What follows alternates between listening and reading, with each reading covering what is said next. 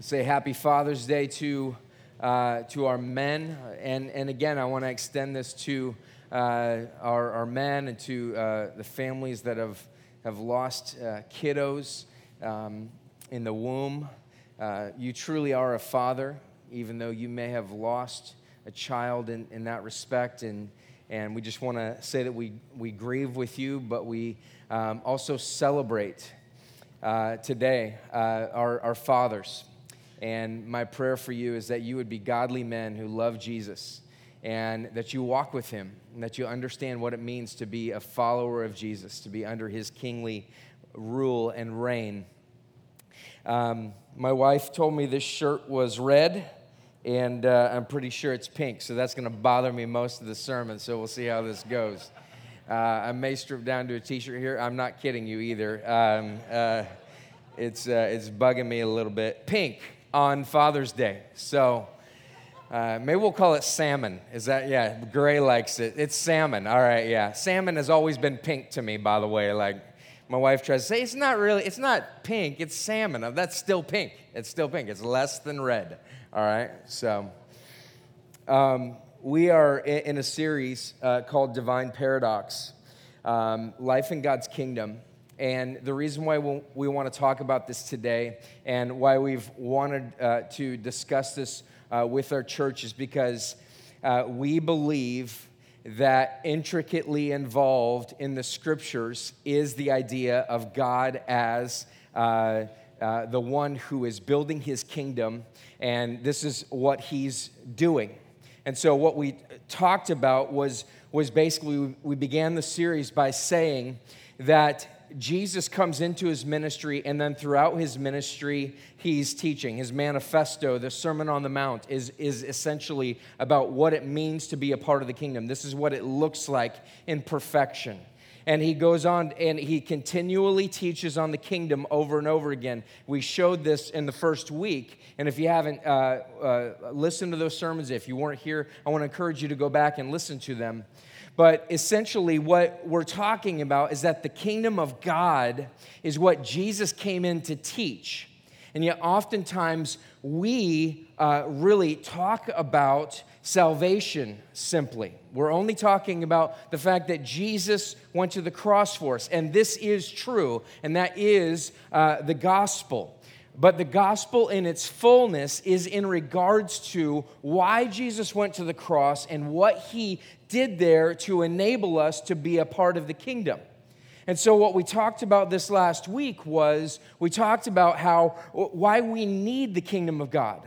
The reason why we need the kingdom of God is because we have been brought into this kingdom of darkness. There is this darkness that is all around us. We see it every single day. And this kingdom of darkness comes about because of this great battle that happened, happened in heaven with the snake and, and God and his angels and the, the, the, the great dragon or the snake, Satan, is thrown down to the earth. And he has been trying to get humanity to uh, avoid the commands of God, to follow him. And so here we have, we have Adam and Eve in the garden, and they're walking and they're talking and they're, uh, they're enjoying relationship with God. This is God's kingdom in perfection.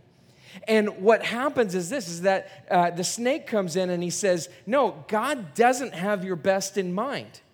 And so instead of having dominion over the snake, as God had delegated to them his rule and his reign uh, uh, to Adam and Eve to say, You must rule and reign over the creation and have dominion over it. Instead of having dominion over the snake, the snake has dominion over them and the roles are reversed. And ever since then, there have been two kingdoms at war.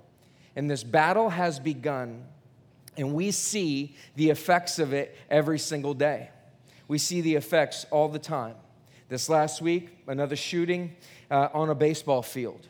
We inherently know that there should not be shootings on beautiful spring days uh, and, and people being shot for playing a game or for whatever their political alignment is. We know in our heart of hearts that this is wrong and that this shouldn't be. But uh, the reality is, is that all around us we see this stuff that's happening all the time. We see this darkness that takes place. We're constantly trying to make our lives better. We're trying to, uh, we want to see our world work better. We want it to be according to what we believe to be the best thing possible. And so we have this idea of what we want to see happen, but where does that idea come from? I want to tell you that that idea comes from God and His kingdom. See, God created us to be under His rule and His reign as the greatest thing that ever could be in our lives. When God created humanity, He put us in the perfect situation. And that situation is to be under Him as God and have Him be our King and to obey Him and follow Him. And life would go well in that respect. But since that point, what has taken place is that there's just been darkness and darkness and darkness. And as a result of Adam and Eve taking this fruit that God said, Do not eat of that tree of the knowledge of good and evil, for in the day you eat of it, you will surely die. Death came to all men, death spread throughout all of humanity. And it is because of death and that reality, that spiritual death, that we have literal death. And it is because of that death that we have sin that pervades our society, where people get shot on baseball fields, and when people who are innocent bystanders are, are, are killed, wounded, what, whatever the case may be. But in reality, it's not just those big problems that we see throughout our world. It's not just those big problems. See, the guy who steps on to the baseball field to shoot some people has the same motivations that you and I have. He has the same darkness in him. I think it's the Smashing Pumpkins song that says, The killer in me is the killer in you. See, that guy has the same disease, he has the same problem that I do. He has, the, he has the same issues. His went to another extent where he ended up pulling out a gun. His anger, his hatred uh, turned into a murderous rage. That was his problem. And guess what? Humanity does the same thing that Adam and Eve does. I was watching a newscast, and there was a, a, a uh, reporter who was interviewing two uh, congressmen. I think one was on was on that field, another one was on uh, another field with uh, the Democrats. And uh, the the reporter said to these guys, she said, "Do you think that this should cause?" Uh, politicians today to stop and think about the way that they talk and the anger and the, and the dislike and um, the politicking and so forth. And uh, one of these politicians uh, very aptly turned it back around on her and said, uh, You know, I actually think that the media has a role in this because they're the ones that are only reporting on our anger and our hatred of one another that, that, that has then gone into everybody else. And so, what we see is that we commit the same thing that Adam and Eve did in the garden. Instead of taking responsibility for the things that we've done, now we blame other people.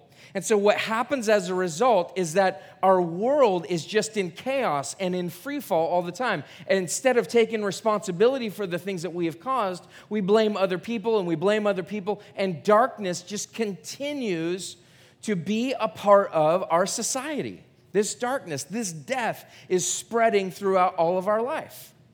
And so, when it comes to uh, the, the context of your life and your relationships and the things that you are doing, what's happening is this is that in a very real sense, there is darkness, there is death that is working its way through your life.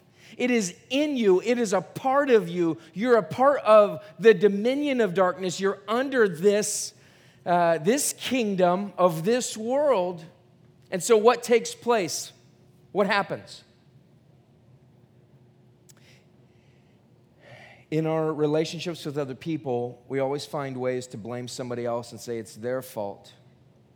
If that guy had been a better boss, if that friend had just been somebody who would have been a, a better friend, if my spouse would just change the way that they operate, if they would do this or if they would do that, then, then things would be different.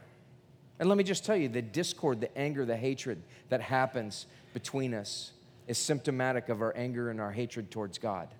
See, what happened in the garden was not simply that, uh, that Adam and Eve were fighting with one another, but it was Adam and Eve disobeying God. Our relationship is disrupted between us and God, and our relationship is disrupted between us and our fellow man or our fellow woman. So you can bet this.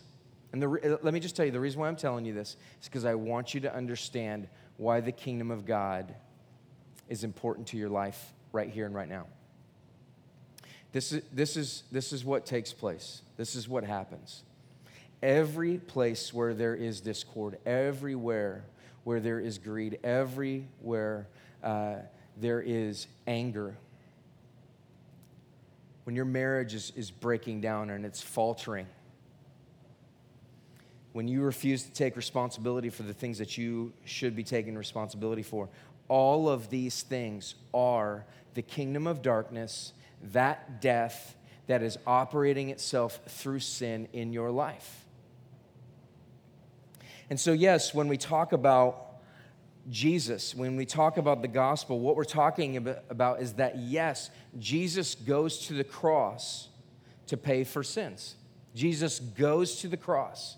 And when he goes to the cross, what happens is that he, uh, he takes the penalty that we deserve for all of our sin, but he goes to the cross to enable you and I to come out of the kingdom of darkness and into the kingdom of light. We talked about this last week to come out of death and into life. And, and so, uh, what happens is this is that instead of now living in death, now we can live in life.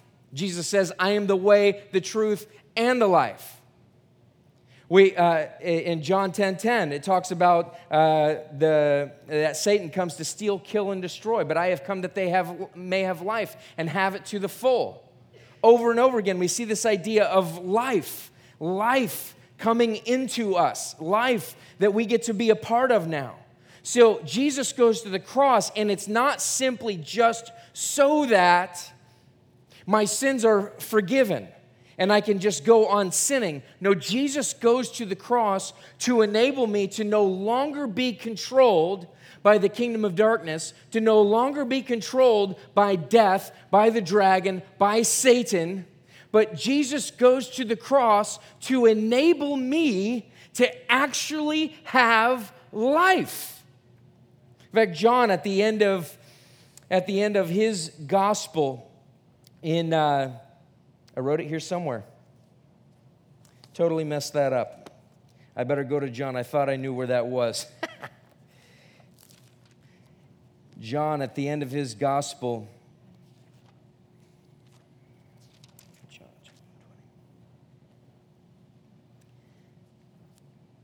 wow, this is bad. I, am totally messed up. Uh, that these things are written that you may believe and that by believing you may have life in his name. Totally forgot the reference. That's never happened, by the way. That by believing we may have life in his name. And so the question is this is that when we are in and a part of our lives, are we operating in death under the kingdom of darkness or are we operating in life? Are you operating in life and, and bringing life into the relationships that you have? Or are you somebody who is still convinced that you are operating in death? And here's the things that we say we say, you know what? I'm just human. I'm, I'm, I'm human. I'm, I'm, I'm a faulty individual. Yes, we are. But Jesus went to the cross not simply so that you could continue operating in death. And yes, you are going to continue to have traits of that. But Jesus went to the cross so that you may have life, so that you can have life in everyday life, so that you can be a part of his kingdom as a kingdom representative. In our lives, as individuals, we do not understand oftentimes that we have been brought into a new kingdom. We don't understand that we've been brought into this kingdom uh, of light, that we've been brought into the kingdom of God. We don't understand how that works. And ultimately, what we end up going after is we say, you know, I just want a little bit of Jesus. I said this in the, in the first week. We said, is Jesus uh, just your Savior or is he your Savior and your King? If he's your Savior, he has become your King. And so, what must take place in our lives is not to come to God or to come under the teaching of the Word or just to come to the Word of God and say, God, I just need some help today so that I can get through life in, this, in these moments in, in this time. What we must do is we must say, God, what is it that you want me to be aware of?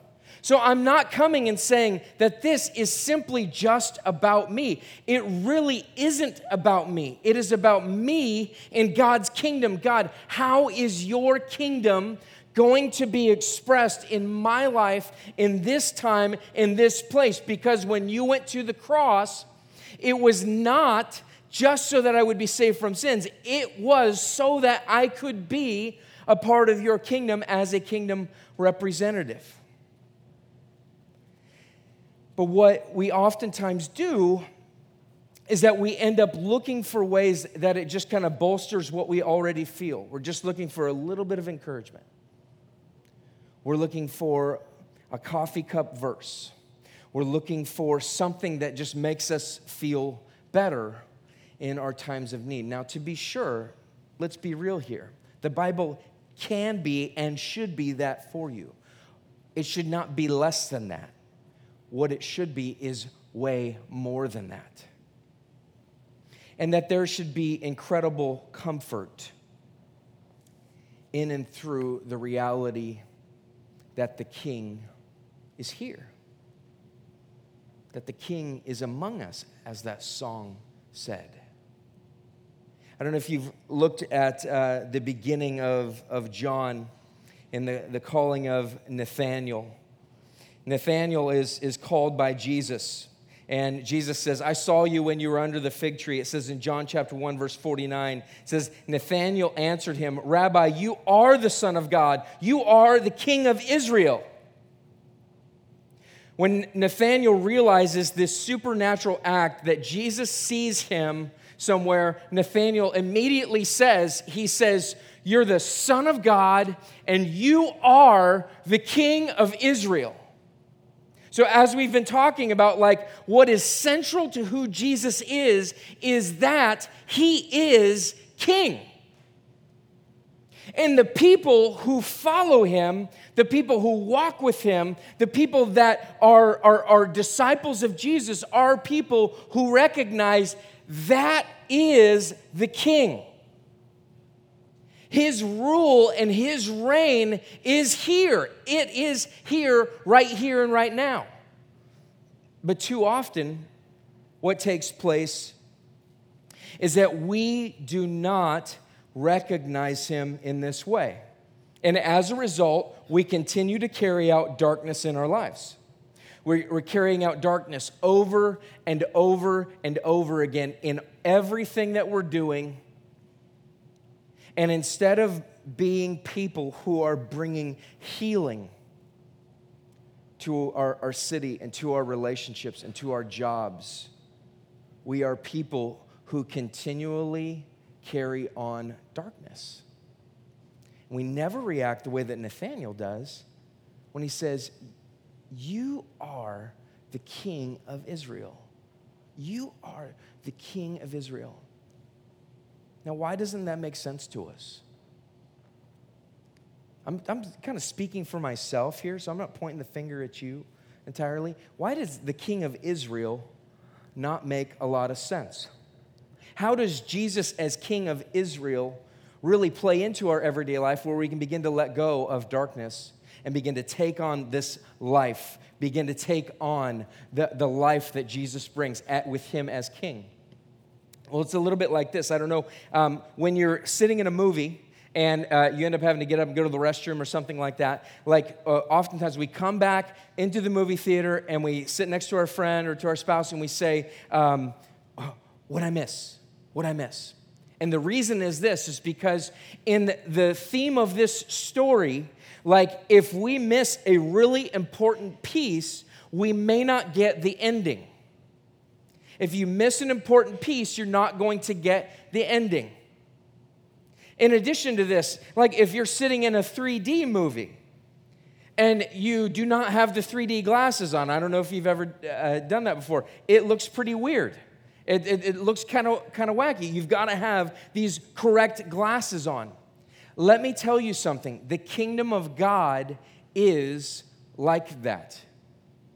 The kingdom of God is, is like a, a, pair of 3D glasses that enables us to see the landscape, to hear the story, and to understand what takes place and to understand what happens.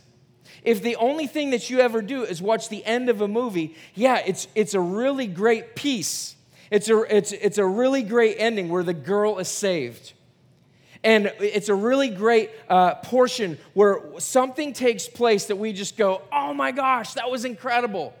But what happens at the beginning of the movie, what happens at the beginning of the story, is really what drives us towards this reality that the ending is so great. And if you don't understand the rest of the story, the only thing that you'll do throughout your life is that you will say, I just want a little bit of Jesus. I just want some of him. I don't want all of him. I just want my life to go better. I want Him to serve me. I want things to go better for me. I want to make enough money. I want to, I'm not going to be about His kingdom, I'm going to be about my kingdom. And so we must understand the story. Well, what, what are the pieces of these stories? If you've uh, watched any thriller type movies or action adventures or things like that. Some of my favorite movies, I remember thinking a long time ago that many of these movies started out with this perfect scenario. There's this guy, he's, he's probably a cop, and he's at home, and there's the, the wife and the daughter. They just had a baby. It's, and it's, oh, it's so great. And the thing that you know when you get used to these movies is you go, someone's dying here, and it's probably the you know, the mom or something like that. I mean, it's just like, dude, it's going to be so awful. It's because they're building up this perfect situation. But then what's going to happen? Somebody dies. Someone is attacked. Someone is taken. And sometimes we come in, you can come into the middle of the movie and you just go, why are these people in Paris? Why are they in Paris? Like, what's going on? And what, like, what's, what's, what's happening here? But if you saw from the beginning of the movie and you, you, went, you went all the way and you, and you were like, you were following along and you understood that Liam Neeson was on the phone at the very beginning and he says, I have a very particular set of skills, right? And then it would just make it so much better because when you got to the end and he was like, yeah, yeah, yeah you know, like stuff. Oh, oh, no, no, no, okay, okay, okay, okay. My kids would be impressed that I just did that, but I don't move very quickly normally, but now you've seen it, okay? It, it can happen. You, you, like, when, when he's punching the guy, I mean, it gets brutal in that movie and, and whatnot, and, and, and the fact that the guy says, good luck, right, right? And then Liam Neeson kicks his tail, right? It's just like, it is so incredible. Oh my gosh. And you just come out of there. I mean, this is me. I don't know about you. There's ladies here. I don't know what happens at the end of one of your movies, but they kiss, and it's so incredible. Oh my gosh. See, the Bible's a love story to you, but for us, it's a battle, and this is Father's Day, so deal with it. But um, so uh, you get to the end, and you go, Oh my gosh, that was so good. Those are the best movies for me. That's I like action adventure. So you get to the ending and you see this and you just go, "Oh my goodness, that was incredible." If the only thing you ever do is watch the end of the movie of, of Jesus and not really even the end, just this little period let me get, dig deeper. If the only thing you ever do is you know about Jesus, like you know he, he won an Oscar at some point, like, it, like it was fabulous. It was a great movie. That's, that's what it, That's all that you know about Jesus. All you know is that he won an award. People call him Savior. Oh, and he's my Savior because I go to church.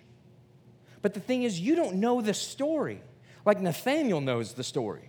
Because Nathaniel says, Ah, you're the Son of God, and you are the King of Israel, and I will follow you. That's because Nathaniel knows the story of God. Nathaniel knows, he understands on some level, even though many Jews misunderstood Jesus' story. They didn't see him as the one that the law and the prophets and everything was talking about. They didn't understand that it was his story.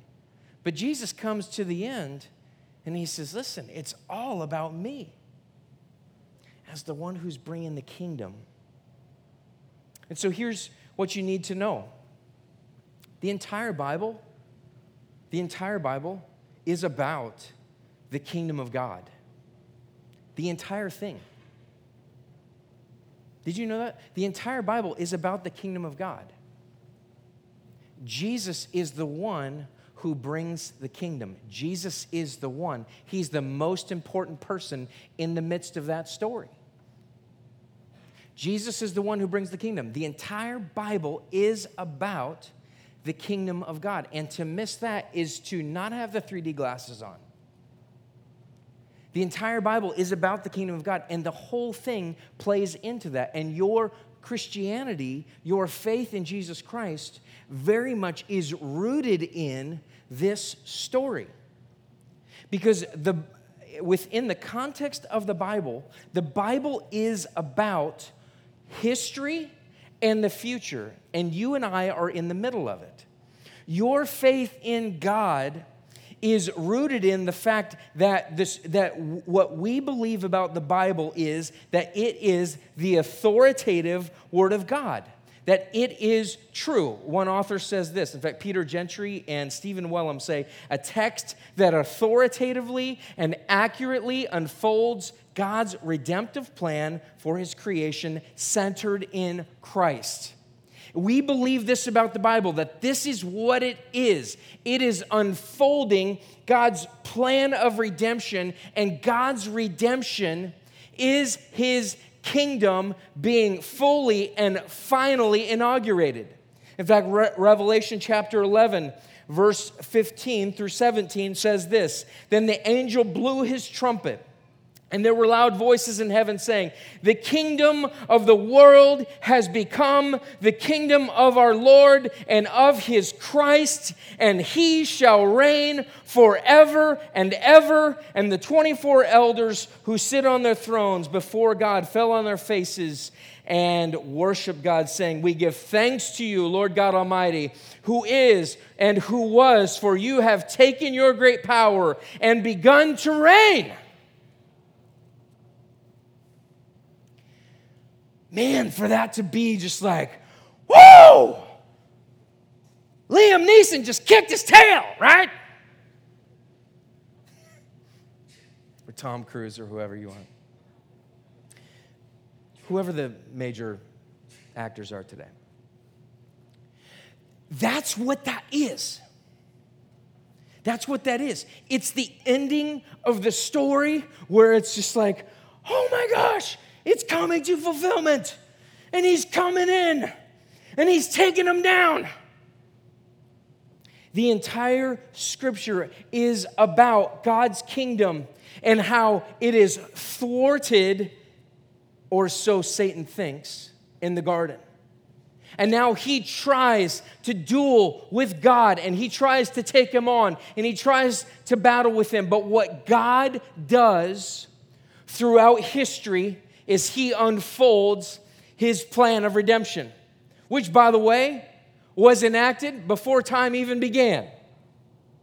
Try to think about that one for a little bit, right? He had planned this story. People say, well, why did he do that? Why would he allow these things? You have to ask God when you see him. But ultimately, it's about his glory. It's ultimately about him getting praise being glorified for the story that he wrote and that truly took place. The story is about God unfolding his plan of redemption throughout all of time. And so, how is he unfolding his plan? In the Old Testament, what it is, is he's unfolding it through his covenants. Covenants are not contracts, they're promises. They're not transactional, they're relational. God is a God who makes covenants with people. He's the one that upholds the covenant, He is the one that facilitates uh, the covenant. But there's repeated instances of God making covenants.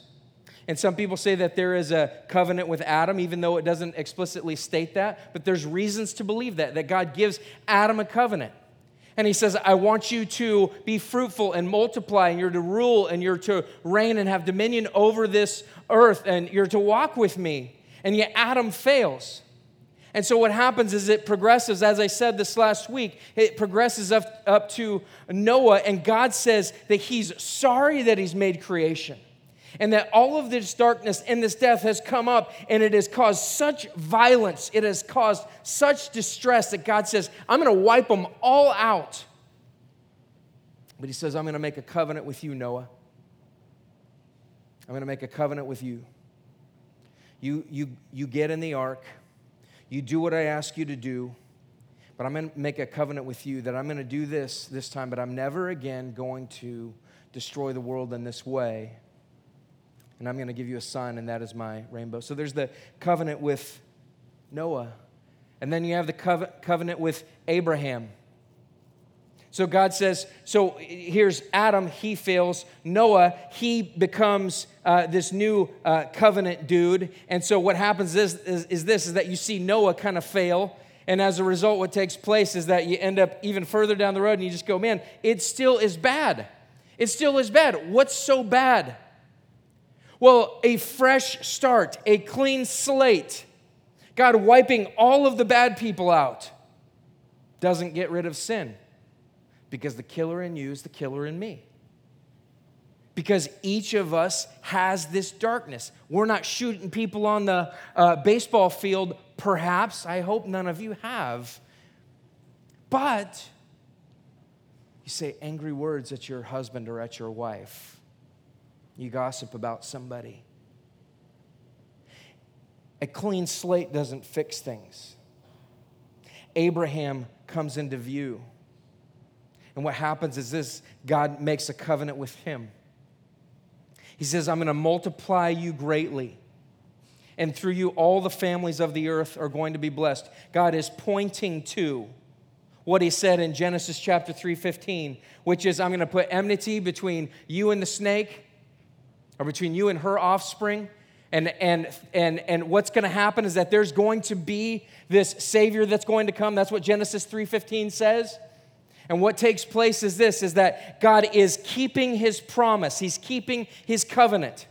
He's moving it further down the road. And so he calls uh, Abraham, and Abraham is to turn into this great nation. And this great nation is going to become Israel. But Israel is then given another covenant. And that covenant is the Mosaic covenant. And they're to obey God's law. But what does Israel do? Israel completely fails over and over and over again, there's a new Adam and a new Adam and a new Adam, and each one of those continues to fail. And it is not as though God keeps trying and we keep failing. It is that it is as though God is showing us scenes from the movie. What I miss? What I miss? You missed all of Israel. Like you missed everything that God said to Israel you missed that scene, or you missed this scene, or you missed the beginning. Or you, you've just been reading the Old Testament as though it's just a bunch of disconnected stories. And like there's the Ten Commandments in there, and I guess I better kind of try to obey those. But Jesus went to the cross, and so that's okay. No, what it's showing us is it's showing us God's unfolding plan of redemption. And the scenes within God's story are his covenants. The scenes within God's story are his covenants. And those covenants show us who God is and point toward Jesus. Until finally, when we get to Jesus, he sits down with his disciples. In Luke chapter 22, verse 14. He sits down with his disciples. It's right before his death. And it says, And when the hour came, he reclined at table, and the apostles with him. And he said to them, I have earnestly desired to eat this Passover with you before I suffer. For I tell you, I will not eat it until it is fulfilled in the kingdom of God. And he took a cup, and when he had given thanks, he said, Take this and divide it among yourselves. For I tell you that from now on I will not drink of the fruit of the vine until the kingdom of God comes. And he took uh, bread, and when he had given thanks, he broke it and gave it to them, saying, This is my body, which is given for you. Do this in remembrance of me. And likewise the cup after they had, uh, after they had eaten, saying, This cup that is poured out for you is the new covenant in my blood. When Jesus comes as the one who's bringing the kingdom, what he, what he does is this He's teaching about the kingdom, He's showing us the kingdom, He's, he's d- being a display of that. He's helping us understand what that looks like, but then he ultimately says this the reason why I want you to remember me through the Lord's table, through the, the Lord's supper, is because of this. This was, is my blood. That scene that of me being on the cross, that scene is me pouring out my blood for you. That is me actually defeating the enemy. And I want you to understand that this is the new covenant. It's not like the old covenant that has the laws and everything. It's the new covenant. And this covenant, through my blood, when you have faith like Abraham had faith, Abraham believed God and it was counted to him as righteousness. When you have faith and you say, God, I trust you, I want to walk with you, I see that Jesus is the Son of God, that he is the King of Israel, that he ultimately is the greater King, he's greater than David. He is this king in this story of God. And I see this and I trust him and I hope in him. Now, what Jesus is saying is he's saying, you get to be a part of the kingdom of God because he poured out his blood. The thing that's amazing about this is that so many people just stop there. So many people stop there. So many of us do. And so, what happens? Jesus is your Savior and He's not your King. And so you kind of look like a duck and you act like a duck, but you're not a duck, right? You're not somebody who's really walking with Jesus in his ways. You're somebody who's walking in your ways with a little bit of Jesus. We all do this to some degree or another. And instead of being people who say, like, the entire story is about his kingdom be, being restored from beginning to end, it's going from paradise lost to paradise recovered. The entire story is about that. And Jesus went to the cross to enable me to be a part of it through his new covenant. Are we people who are about the kingdom of God? Here's the prayer that we need to pray. Not simply just that Jesus would save us if we are not in him as of yet, if we have not expressed faith in him. But we as Christian people need to be praying. Our church, I'm talking to outward church. I'm saying our church needs to pray. God, what would it look like for every single one of us to say with conviction, Your kingdom come, Your will be done on earth as it is in heaven? What would it look like for you and I to, to, to seek His kingdom first? What would it look like? What would outward church turn into? Would we get smaller? Because that's too hard. Remember Jesus? He lost disciples. That's a little over the edge, Jesus. Like eating your flesh, drinking your blood, I'm out, right? John 6, if you haven't read it. Like, what would we get smaller? Would, would more people who don't know Jesus and who do not live under his kingly rule come to know Jesus? Would people in our city say this about us? they don't care, or they, the, the thing that motivates them is not whether or not I pray a prayer with them. The thing that motivates them is revealing who this God really is. And so when they come and serve me, they, I don't feel like they have ulterior motives because what they're bringing is the revelation of the kingdom of God. They're bringing this incredible peace. They're bringing restoration to broken areas and to broken families. And maybe people come and they, they come to our church and they say, I'm not sure that I believe in your gospel, but the thing that I do believe is that I saw my friend in his marriage that was jacked up, and I saw complete healing come over that. And now that guy's a great dad, and that mom, she's an awesome mom. Or I saw someone who was totally sick, and the people gathered around them and they prayed for them and they prayed for them, and God answered. Or maybe God didn't answer, but they got stronger and they said, God, we trust you. What would it look like if we believed that God's point for you and I is not simply just to believe the truth about the gospel and salvation, but the gospel of the kingdom of God. Our lives would change. Our church will change. Our city will be affected. We will be a church that is alive. We will be a group of people who are on fire for Jesus and excited about revealing his kingdom. John 20, 31 was on the next page.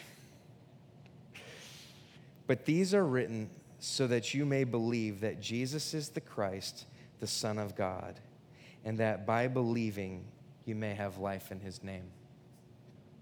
There you go. Let's pray.